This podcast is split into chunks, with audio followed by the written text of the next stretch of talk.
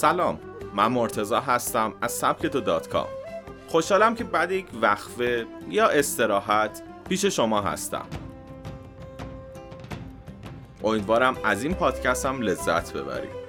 چطور غم رو رها کنیم و با از دست دادن اون کنار بیاییم. قسمت اول. غم و ناراحتی رو هیچ کس نمیخواد، اما حسیه که همه با اون درگیریم. مرگ یکی از عزیزانمون، مهاجرت بهترین دوستمون، شکستن روابط عاشقانه یا حتی نداشتن شغل مورد علاقمون میتونه از عوامل ایجاد غم و ناراحتی باشه. متاسفانه زندگی امروز به شکلی شده که هر روز یک اتفاق ناراحت کننده رو تجربه میکنیم. اما باید چی کار کرد؟ باید اجازه بدیم تا غم و ناراحتی ما رو از پا در بیارن؟ باید اجازه بدیم تا ما رو تبدیل به یک آدم بی‌حوصله و غمگین کنن؟ قطعاً نه.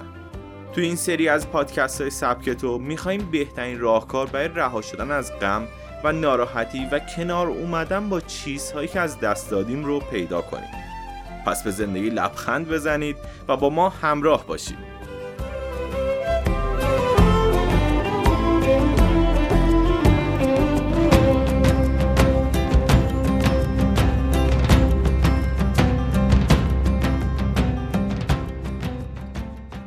مارک کیک روانشناسه میگه چند وقت پیش من و همسرم از کنار محلی یکی از اولین قرارهامون رد شدیم. چند دقیقه لبخند زدیم و یکی از خاطرات مشترکمون رو یادآوری کردیم. اون ملاقات واقعا عالی بود. یک شب که شاید در طول عمرمون یک یا دو بار اون رو تجربه کنیم. تازه اگر هم خوش شانس باشیم. با فکر کردن به این موضوع کمی غمگین شدم. چون دیگه من اون جوون بیست و هفت ساله نبودم که با جسارت و اعتماد به نفس جلو برم بدون اینکه دقیقاً بدونم میخوام چی کار کنم. من اندوهگین شدم چون دو نفری که ما بودیم و اون شب رو تجربه کردیم رفته بودن و هرگز بر نمیگشتن. بی‌توجهی جسورانه و شیرینی در من جوانتر وجود داشت که به طور برگشت ناپذیری از بین رفته بود. چند لحظه در سکوت برای گذشتم عزاداری کردم. انگار یک از فامیل‌های دورم را دست دادم. من با فقدان غریبه نیستم و فکر نمی‌کنم هیچ کدوم از ما با اون ناآشنا باشیم. مرگ اعضای خانواده و دوستان رو دیدیم.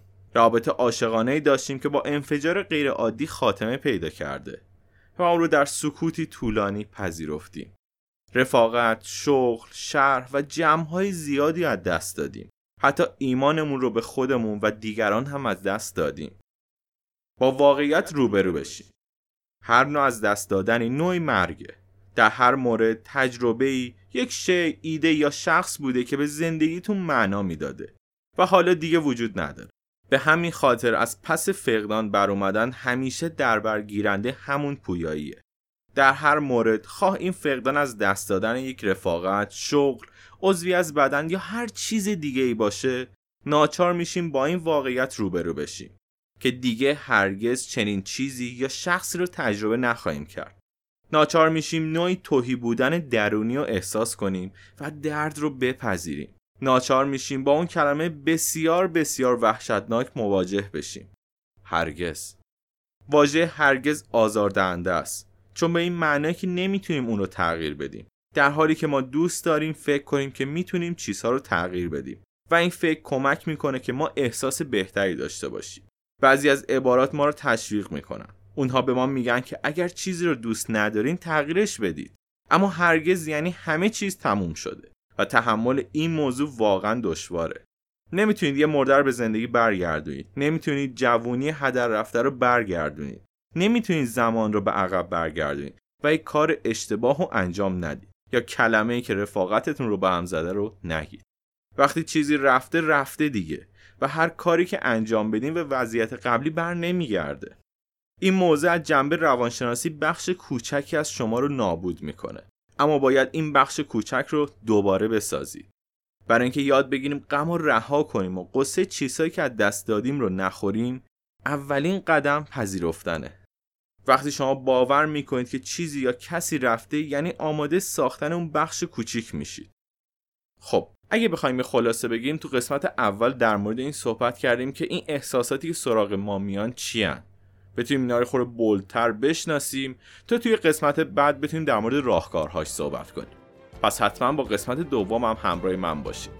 راستی اپ اندروید سبکتو نسخه جدیدش منتشر شده. نسخه قبلی که خب خیلی ابتدایی بودش، نسخه جدیدم یه خورده مشکلات داشت که رفع کردیم.